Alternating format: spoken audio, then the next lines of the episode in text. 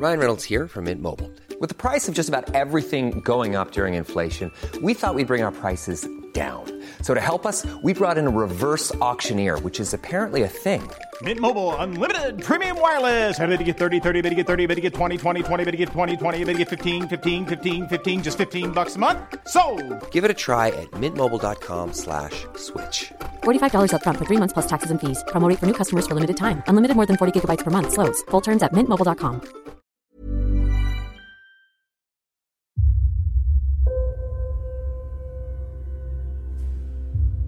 Ghost Village.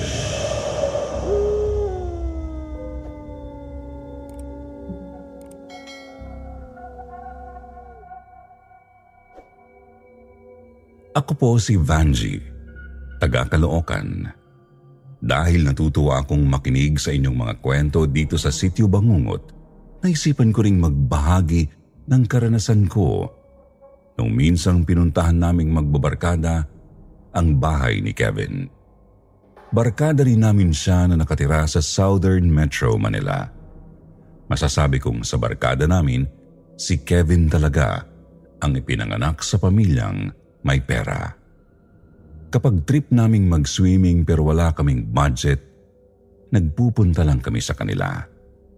Nakatira sila sa isang malaking village. Pangmayaman ang lugar na yun dahil ang daming naglalakihang mga bahay. Wala kang makikitang dikit-dikit na bahay. May kalayuan ng agwat dahil malalaki ang sakop ng lupa. Tuwing pumupunta kami doon, pakiramdam ko ibang lugar ang pinupuntahan namin. Masyadong tahimik ang paligid at parang napakaseryoso ng mga tao. Wala man lang kaming nakikitang nagkalat o nakatambay na tao sa paligid. Parang hindi nagpapansinan ang mga tao sa kanila. Parang walang mga pakialamanan. Palagi naman kaming pumupunta kina Kevin kaya kapisado na namin ang daan. Kapag pumupunta ay nakavan kami. Ang isa sa barkada namin kasi na si Tolitz ay may van na nabili niya ng second hand. Pito kaming pupunta kina Kevin ng araw na yon. Mula high school ay magbabarkada na kami.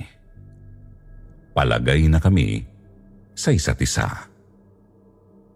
May ilan pa nga sa amin na kasama ang mga jowa nila ng araw na yon. Ang gusto lang talaga namin gawin ay mag-swimming kina Kevin dahil malaki ang pool nila at bumabaha ng pagkain. Masarap talagang kaibigan si Kevin. Habang nasa biyahe kami, umiikot na ang baso ng alak. Lahat kami ay tinatagayan ng barkada naming si Sandro. Mahusay talaga siyang tanggero kasi paubos na ang alak. Hindi pa siya nalalasing. Minamagic ang baso ng alak at kami lang ang tinatamaan. Si Tolitz lang ang hindi niya tinatagayan dahil nagmamaneho.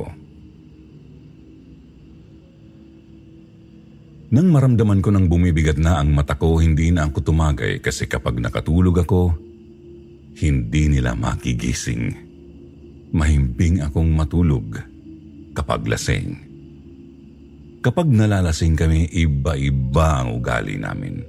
Meron sa amin na tawa ng tawa. Meron namang iyak ng iyak. Tapos yung dalawang yun ang palagi naming pinagtatawanan. Lagi silang laman ng pambubuli namin. Ang saya-saya namin habang nasa biyahe. Alas 9 na nang marating namin ang village ni na Kevin. Ginabi kami dahil sa traffic.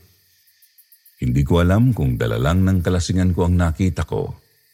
Pero pagpasok pa lang namin sa bungad ng village, ang kapal ng usok. Parang may hamog. Habang umuusad ang sasakyan, tinitingnan ko ang paligid. Para kaming pumasok sa isang nakakakilabot na lugar. Nababalot ng hamog ang paligid kitang-kita ko rin ang mga bahay na parang binalutan ng manipis na ulap. Hindi ako nagsasalita kasi inisip ko na may tama lang ako ng alak at baka ako lang ang nakakakita noon. Pero nagulat ako kasi biglang natahimik ang mga tropa ko. Ramdam kong nagpapakiramdaman ng lahat. Huminto rin si Sandro sa pagbibigay ng tagay. Tapos nakita kong nakatingin din siya sa labas ng bintana ng sasakyan. Binasag ko ang katahimikan ng sabihin kong, May dumaan bang anghel? Bigla kasing tumahimik eh. Napatingin silang lahat sa akin tapos siniko pa ako ni Angel sa tagiliran dahil siya ang katabi ko. Sinundan ko pa ng tanong na, Bakit? Anong meron? Nagtanong na rin si Tolitz kung tama ba ang pinasok naming village kasi parang may kakaiba raw. Lahat kami ay napatingin sa paligid. Kinilala namin ang mga bahay wala namang nabago. Yung pa rin naglalakihang bahay ang naroon. Tapos sinabi ni Tolitz, para daw kaming nasa Baguio. Ang kapal-kapal daw ng hamog. Gulat na gulat ako kasi hindi lang pala ako ang nakakakita noon. Pati pala sila. Di na lang kami kumikibo pero ramdam kong kinikilabutan na rin sila. Pagtingin ko sa unahan, gumagamit na si Tolitz ng wiper sa salamin ng sasakyan kasi nagbabasa na. Napapatanong tuloy ako sa sarili ko kung malamig ba sa labas para mabasa yung salamin? Wala naman kasing ulan o kahit ambon. Nagsalita pa yung isa naming barkada. Tinanong talaga kung gaano kalamig sa labas. Tapos bigla niyang binuksan ang bintana kasi doon siya nakapwesto. Pagkabukas niya, bigla na lang umihip ang hangin at pumasok ito sa loob ng sasakyan. Sobrang lamig na may dalang kilabot. Nagtaasan ang balahibo namin. Agad-agad niyang isinarado ang bintana para kaming napasok sa loob ng freezer nung naramdaman namin ang malamig na hangin na yun. Pinatawagan na nila sa akin si Kevin, kaya denial ko ang number niya. Nagtataka ako kasi hindi ko siya makontak. Wala siyang signal. Pagkatapos ko siyang kontakin, biglang namatay yung cellphone ko kahit hindi naman lobat. Tapos nung sinabi ko sa kanila yon, tiningnan din nila yung cellphone nila. Wala rin silang signal. Doon na kami nagsimulang magpanik. Iba na talaga ang pakiramdam namin. Gusto na ngang ibalik ni Tolitz ang sasakyan pero pinigilan lang namin kasi base sa mga bahay at kung ilang kanto na ang nalagpasan namin, malapit na naming marating ang bahay ni na Kevin. Nung narating na namin ang huling kanto na lilikuan namin, nagulat kami na biglang iba na yung daan. Dapat ay pasanga lang ang kalsada pero naging pakrus na. Inihinto ni Tolitz ang sasakyan kasi nagtataka siya kung bakit naging ganun na ang daan. Wala kasi yung dati nung nagpupunta kami wala pang dalawang buwan kaming hindi nakapunta kaya imposible na mabago na lang bigla ang kalsada. Nag-uurong sulong na kami sa desisyon kung tutuloy pa ba nang bigla na lang mag-text si Kevin sa akin. Tinatanong niya kung nasaan na raw kami. Ang tagal daw namin. Hindi raw niya kami makontak. Nagulat ako kasi Namatay nga bigla ang cellphone ko at hindi naman yun binuhay. Pero nang buhay na ito at nakatanggap na nga ng text, nireplyan ko si Kevin. Sinabi ko sa kanya kung nasaan kaming lugar, pati yung itsura ay sinabi ko kasi nagbago ka ko. Tapos sabi niya, basta kumanan lang daw kami. Nagmaneho uli si Tolitz at doon kami pumasok sa kanan na kalsada matapos sabihin sa kanila na nag-text na si Kevin. Lahat kami ay nagmamasid sa paligid. May mga kasama na kaming dadadasal na ng rosaryo kasi pakiramdam namin ay naliligaw na kami. Kahit tama naman ang village na pinasok namin. Yung daan na dinadaanan namin, umiikot-ikot lang sa village kasi kahit kasi diniretso namin ang daan, bumagsak pa rin kami sa pakrus na daan. Dahil sa takot namin bumalik na lang kami sa bungad pero nagtataka kami kasi bumagsak uli kami sa pakrus na daan. Naghihiyawan na kaming mga babae sa loob ng sasakyan kasi nakakatakot na talaga. Hindi namin alam kung makakalabas pa ba kami. Sinabi na lang sa amin ni Tolitz na balik rin namin ang suot na damit para makaalis na kami sa lugar na yun. Wala na kaming hiya-hiya noon basta ginawa na lang namin. Ang nasa isip namin ay makalabas na lang. Kahit masikip sa loob ng sasakyan, kanya-kanya kami ng pagbabaliktad ng damit at pagkatapos namin nagmaneho na ulit si Tolitz. Doon naman niya pinadaan yung sasakyan sa gitnang kalsada kasi yun na lang ang hindi pa namin nadadaanan. Gulat na gulat kami at takot na takot kasi ang pinasok namin ay isang village. Talagang nagtataka kami kung paanong may isang village sa loob ng isang village. Doon namin nakumpirma na talagang naligaw kami. Habang binabagtas namin ang kalsada, halos maipon kaming lahat sa gitna ng sasakyan dahil nakakatakot talaga ang mga bahay, mga luma na at abandonado, para kaming pumasok sa ghost town. Nung nasa bandang gitna na kami, tumaas pa ang kilabot namin kasi nasa gitna na kami ng sementeryo. Kakaiba rin ang sementeryo na yon kasi ang lalaki ng mga krus sa tansya ko mga mahigit 5 feet ang taas tapos lahat ng krus ay kulay itim ang pintura. May mga ilaw naman sa poste pero mas nakadagdag yun ng kilabot kasi nakikita namin ang mga itim na krus na kakaiba ang pagkakalagay. Kasi imbis na sa unahan, ulihan ng nitso nakalagay. Nasa ibabaw yun ng sementadong nitso. Puti lahat ang pintura ng nitso kaya litaw na litaw ang kulay itim na krus. Sinasabihan na namin si Tolitz na bilisan na lang ang pagpapatakbo para makaalis na kami sa lugar na yun pero sabi niya, nakatodo na raw ang pagpapatakbo niya mula nung umpisa kaso di raw niya alam kung bakit ang bagal pa rin ng takbo ng van para kaming nakasunod sa naglilibing sa bagal ng takbo. Nawala ang tama ng alak sa amin. Dasal kami ng dasal. Tapos ang isa naming barkada na si Brian sa sobrang takot niya, bigla na lang humingi ng sorry sa mga nakatira sa village na hindi namin alam kung may nakatira nga pa doon.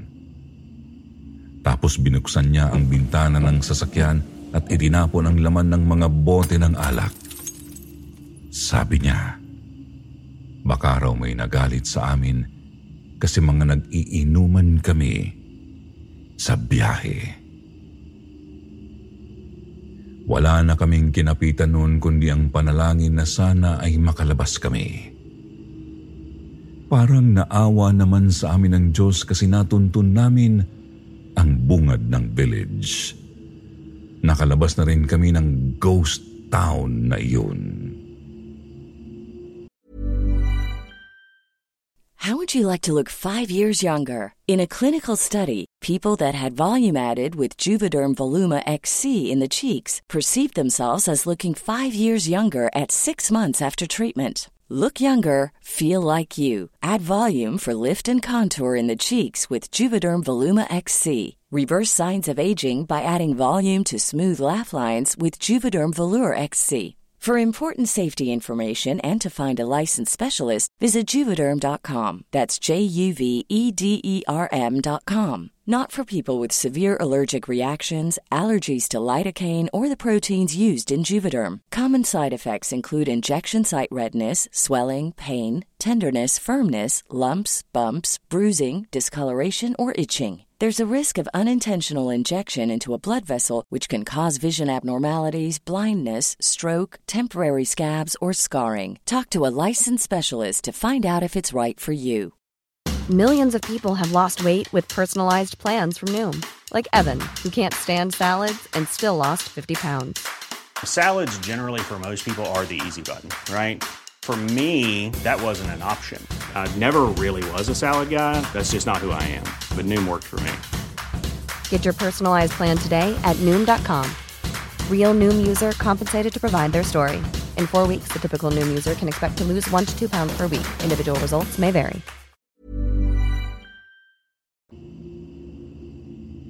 Inihinto muna ni Tolitz ang sasakyan sa gilid ng kalsada para makahinga kami ng maayos kasi hingal na hingal kami sa takot. Doon na sunod-sunod nagdatingan ng missed call at text ni Kevin. Lahat pala kami ay kinontak niya. Nang magring ang cellphone ko, sinagot ko agad kasi si Kevin ang tumatawag. Sabi ko naligaw talaga kami sa loob ng village nila. Gulat na gulat siya sa sinabi ko. Maya-maya bigla na lang siyang lumitaw sa may bintana ng sasakyan namin at sa tapat ko pa. Tapos kumaway pa siya sa amin. Nagbabaan kami ng sasakyan para kausapin siya. Pinuntahan pala talaga niya kami para salubungin kasi nag-aalala daw siya sa sobra naming tagal. Nang tingnan ko ang oras sa cellphone ko, alauna na ng madaling araw. Napaisip ako kung ilang oras kaming nagpaikot-ikot sa loob ng village na yun. Kung hindi kami sinundo ni Kevin, wala na rin kaming balak na tumuloy pa. Pero dahil nanundo siya, sumama na kami sa kanya papunta sa bahay nila. Pagdating namin sa bahay nila, kumain lang kami tapos natulog na. Nagsama-sama kami sa isang malaking kwarto. Nagising ako kasi akala ko umaga na. Ang tingin ko ay maliwanag na sa labas. Pupungas-pungas pa akong lumabas sa terrace para silipin ang labas.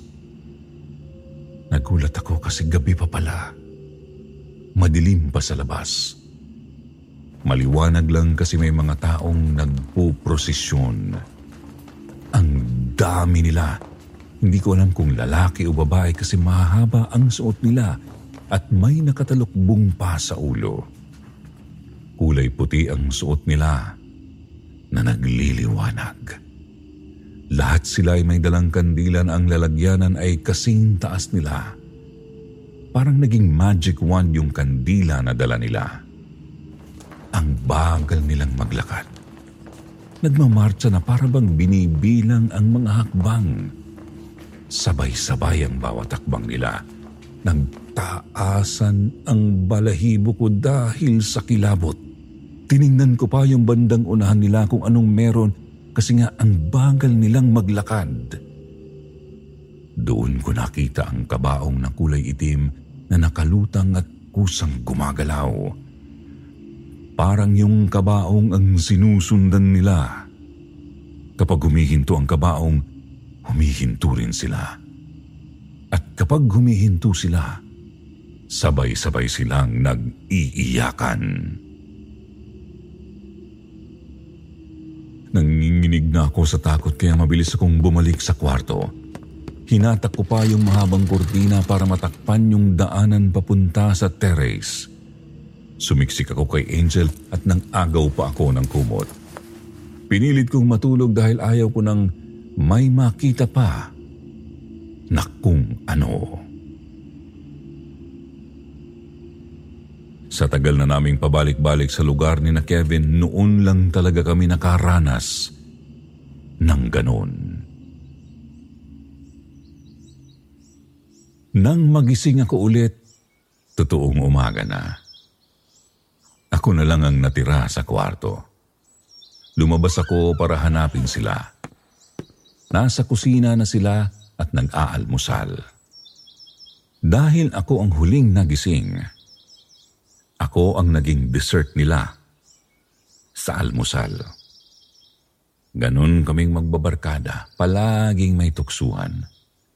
Pero kahit ganon, walang pikon sa amin kasi kapag may napikon, lalong pinipikon. Kaya dapat matibay ang loob mo na sabayan ang trip ng tropa. Napagpasyahan namin na mag-swimming na kasi yun naman talaga ang dahilan namin kaya kami nagpunta kina Kevin.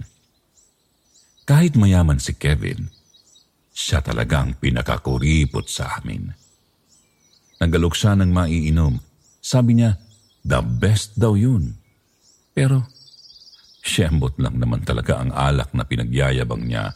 Mas mura daw kasi kaya kahit gaano karami, pwede kaming magtimpla. Tamang kain, inom at swimming ang ginagawa namin.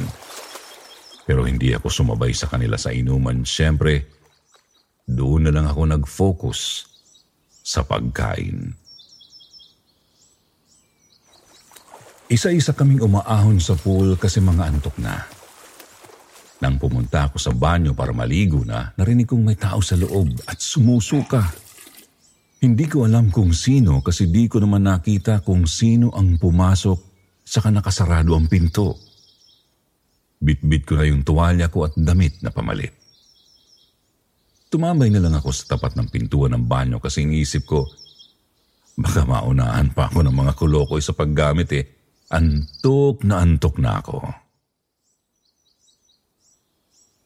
Napansin ko ilang minuto na akong nag-aantay tapos hindi pa rin lumalabas yung nasa loob. Hanggang sa tumahimik na lang sa loob ng banyo. Maya-maya ay dumating si Kevin at tinanong ako kung bakit daw ang tagal ko nang nakatayo doon. Sabi ko may tao sa loob. Pero sabi niya, wala raw tao doon kasi yung iba nasa kwarto na, natutulog na. Yung iba naman nasa pool pa. Si Kevin na ang nagbukas ng pinto para sa akin. At gulat na gulat ako dahil wala ngang tao sa loob ng banyo. Pero dinig na dinig kong may sumusuka at bukas pa ang gripo. Sa takot ko sinabi ko kay Kevin na bantayan ako sa labas ng banyo. Pumayag naman siya pero di ko alam kung talagang ginawa niya kasi paglabas ko ng banyo, wala naman na siya doon sa labas. Pagpunta ko sa kwarto parang tabi ng kalsada na maraming natutulog. Kung saan-saan na lang nagsipwesto kasi nga may mga tama na. Naupo muna ako sa gilid at itinutok ko sa akin ang ventilador para patuyuin ang buhok ko. Ayaw ko kasing matulog na basa ang buhok. Tiyak paggising, Masakit ang ulo ko at daig pa ang may hangover. Habang sinusuklay ko ang buhok ko, nakarinig ako ng mga nagsisigawan sa may pool. Bigla akong kinabahan kaya napatakbo ako doon. Pero pagdating ko, kalmado lang naman sina Kevin. Wala nang nagsiswimming. Mga nagkwekwentuhan na lang sila habang kumakain wala na rin silang iniinom na alak. Tinanong pa nila ako kung bakit daw ako tumatakbo. Kaya sinabi ko ang narinig ko. Sumali na ako sa kwentuhan nila. Tapos ang usapan nauwi sa katatakutan. Alas tres na yon ng hapon.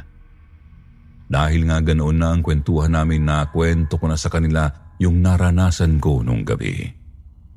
Yung nakita kong prosesyon ng mga kakaibang tao. Doon sinabi sa amin ni Kevin na talagang may nangyayaring ganoon sa kanila dahil daw sa sobrang tahimik ng lugar. Kaya pinamamahayan ng mga kakaibang nilalang. Yun din daw ang dahilan kung bakit pag madilim na sa labas, lahat ng tao ay nasa loob na ng bahay. Sabi pa niya kahit marami at malalakas ang ilaw sa poste sa labas kapag daw gabi, madilim pa rin daw. Pero iilan lang daw ang nakakaranas noon. Yung may mga third eye lang, sa karaw yung may mga tama ng alak. Nung tinanong namin kung bakit pati ang mga nakainom o lasing ay nakakaranas din noon, sabi niya, Kapag lasing daw, lumalakas ang pakiramdam sa katumatapang na kahit multo ang kaharap, parang hinahamon pa ng suntukan. Kaya nagpapakita raw sa kanila para matakot. May mga nakakwentuhan na raw siyang nakakaranas ng kababalaghan kapag lasing sila. Pero madalas daw ay mga bisita ng mga nakatira sa village. Naisip namin marahil ayaw ng mga multo o kung anumang nilalang na yon ang ibang mga tao sa lugar nila. Kasi sabi ni Kevin, kapag nagtanong ka raw sa mga taga roon kung may nararamdaman sila, sasabihin ay wala. Pero kapag ang tatanungin daw ay mga dayo Marami daw silang kwento pero nananatiling tahimik na lang. Biniro pa kami ni Kevin na baka nauumay na sa amin kaya pinagpaparamdaman na kami ng matindi. Habang nagkukwentuhan kami, napatingin kami sa terrace. Tanaw kasi yung terrace ng kwarto sa lugar namin sa pool. Nakita namin yung jowa ng isa naming barkada na nakatayo sa terrace. Tapos parang may inaabot. Naglapitan kami para tingnan siya kung ano ba ang ginagawa niya pero nakita naming natutulog siya. Dali-dali namin siyang pinuntahan at ginising. Maya-maya ay nagising na rin ang tropa namin na boyfriend niya. Nagising daw siya kasi wala na sa tabi niya yung jowa niya. Pero sinabi nila sa amin na talagang nag-i-sleepwalk ang jowa niya. Hindi na sila natulog at nakipagkwentuhan na lang din sa amin. Inabot kami ng alas 7 ng gabi sa daldalan hanggang sa nagsitulog na rin kami. Lalo ako. Ayaw kong maranasan pa ang susunod na kababalagan sa lugar ni na Kevin mas okay na yung tulog na ako. Naisip ko pa, kaya siguro nagparamdam sila sa amin kasi yun lang ang araw na pumunta kami kina Kevin. Nasa biyahe pa lang ay may tama na kami ng alak. Mula noon sa mga sumunod naming pagpunta, hindi na kami umiinom sa biyahe at wala na rin kaming naranasang kababalaghan. Hindi na rin kami naligaw sa ghost village na may sementeryo. Siguro nga ayaw sa mga naglalasing na biyahero ang mga nilalang na nakatira sa village ni na Kevin. Ngayon po, Sir Jupiter, bihira na kaming magkita-kita dahil abala na sa trabaho at ang karamihan sa amin ay may mga pamilya na rin. Di ko alam kung may makakakilala sa lugar na ito kahit di ko binanggit. Malay natin baka may naranasan din silang ganito. Kung di man dito, sa ibang lugar siguro. Alam kong ang mga lugar naman talaga ay may mga lihim na kwentong iilan lang din ang nakakatuklas. Basta ang masasabi ko lang, matuto na lang po tayong rumispeto ng lugar kahit saan pa tayo magpunta kasi hindi lang tayo ang gumagamit ng lugar na yun. Marami pong salamat sa lahat ng tagapakinig ng sityo Bangungot. More power po sa inyong channel.